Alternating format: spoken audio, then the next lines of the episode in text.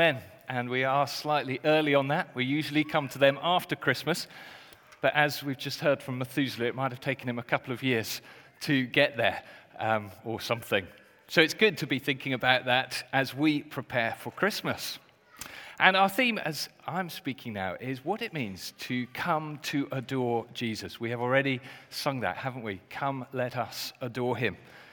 And if we can have the first of our slides up, we're thinking about Jesus, no ordinary king. He was a king like no other who had been known or would be known since then. Let's just have up as well the reading that this all comes from. Here's what we read After Jesus was born in Bethlehem in Judea, during the time of King Herod, wise men came from the east to Jerusalem and asked, Where is the one who has been born King of the Jews? We saw his star in the east and have come to worship him. So, today, why should we worship Jesus? Why should we worship Jesus? He was somebody like no other.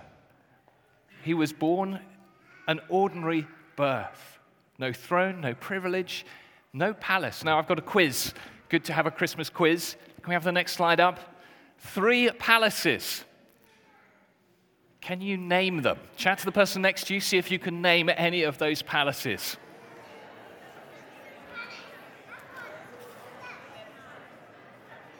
Right. You've had a bit of time to consult. Top left. Top left, Buckingham Palace. Put your hand up if you've been there. Quite a few. Very good. Top right. Not Versailles. Not the White House. A bit. F- Josiah Weston? No? You've got to go to Sweden to find that. I thought that might catch some people out. In the middle at the bottom. Whose palace is that? Elsa's frozen palace. Elsa's. Great. Have you been there? Have you seen it? Some have. I'd love to go to an ice palace. Wouldn't that be brilliant? But why do we worship Jesus? When he was born, he had no palace, he had no throne, he had no privilege. He seemed to have nothing. Why do we worship Jesus?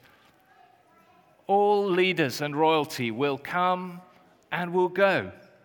And when we get to know them, perhaps we discover that they're not as good as we'd originally hoped. Why worship a king with no palace, no throne, no privilege? Well, from the reading that we've just heard, and from the wider Christmas story, I've got three great reasons for us to worship Jesus. We've sung, Come, let us adore him. Why should we do that? Well, here's the first Jesus is king forever. The wise men had heard that a king who would come, the king who had been promised, and some of the Old Testament prophecies said that this king would be a king who would reign forever, not just for a short period or a season or their life, but who would reign forever. And Herod was worried because that might take away his power. The Old Testament prophet spoke of a king who would be reigning forever. And if this was the king who was about to be born, then Methuselah and the other wise men needed to be there to see him. That's the first reason. Jesus is king forever. The second is that he is the king who would come to serve. What a surprising thing to do. A king who would come to serve people. Normally, when kings came, they took money, they used their power, and they controlled people. But Micah the prophet said that this would be a shepherd king, a king who would serve. And again, for the wise men, if this was who the king would be, then they wanted to be there to worship him. A king forever, a king who serves. And he would also be a king who would save his people. They were waiting for a king who would rescue them. And we need today a king who will rescue us, not from a foreign power, but from all that separates us from God. This king would give his life for his people, would suffer even death, but in doing so would set his people free. And at Christmas, we remember that this is no ordinary king. This is God Himself come to earth to set us free.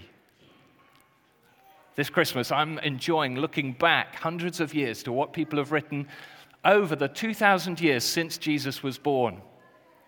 And here's one verse of one hymn written over 200 years ago by a man called William Billings, who said this Seek not in courts nor palaces, nor royal curtains draw, but search the stable. See your God, even extended on the straw.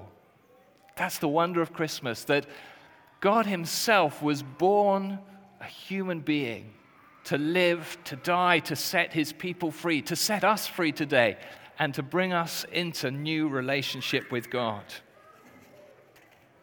Let's have our reading up there again and see the last line of that. We saw his star in the east and have come to worship him. My question for all of us here today is this Will we this Christmas spend more time being excited about the reason for Christmas? than all the celebrations around? Will we come and focus on the one who was born to be king forever, to be the king who would serve, and the king who would save us? A little bit later in the service, we're going to hear about a, a new course that we're running after Christmas called Life Explored. If this is new for you, then I'd encourage you to listen carefully to that and maybe to come back in January to that. We would love to welcome you there.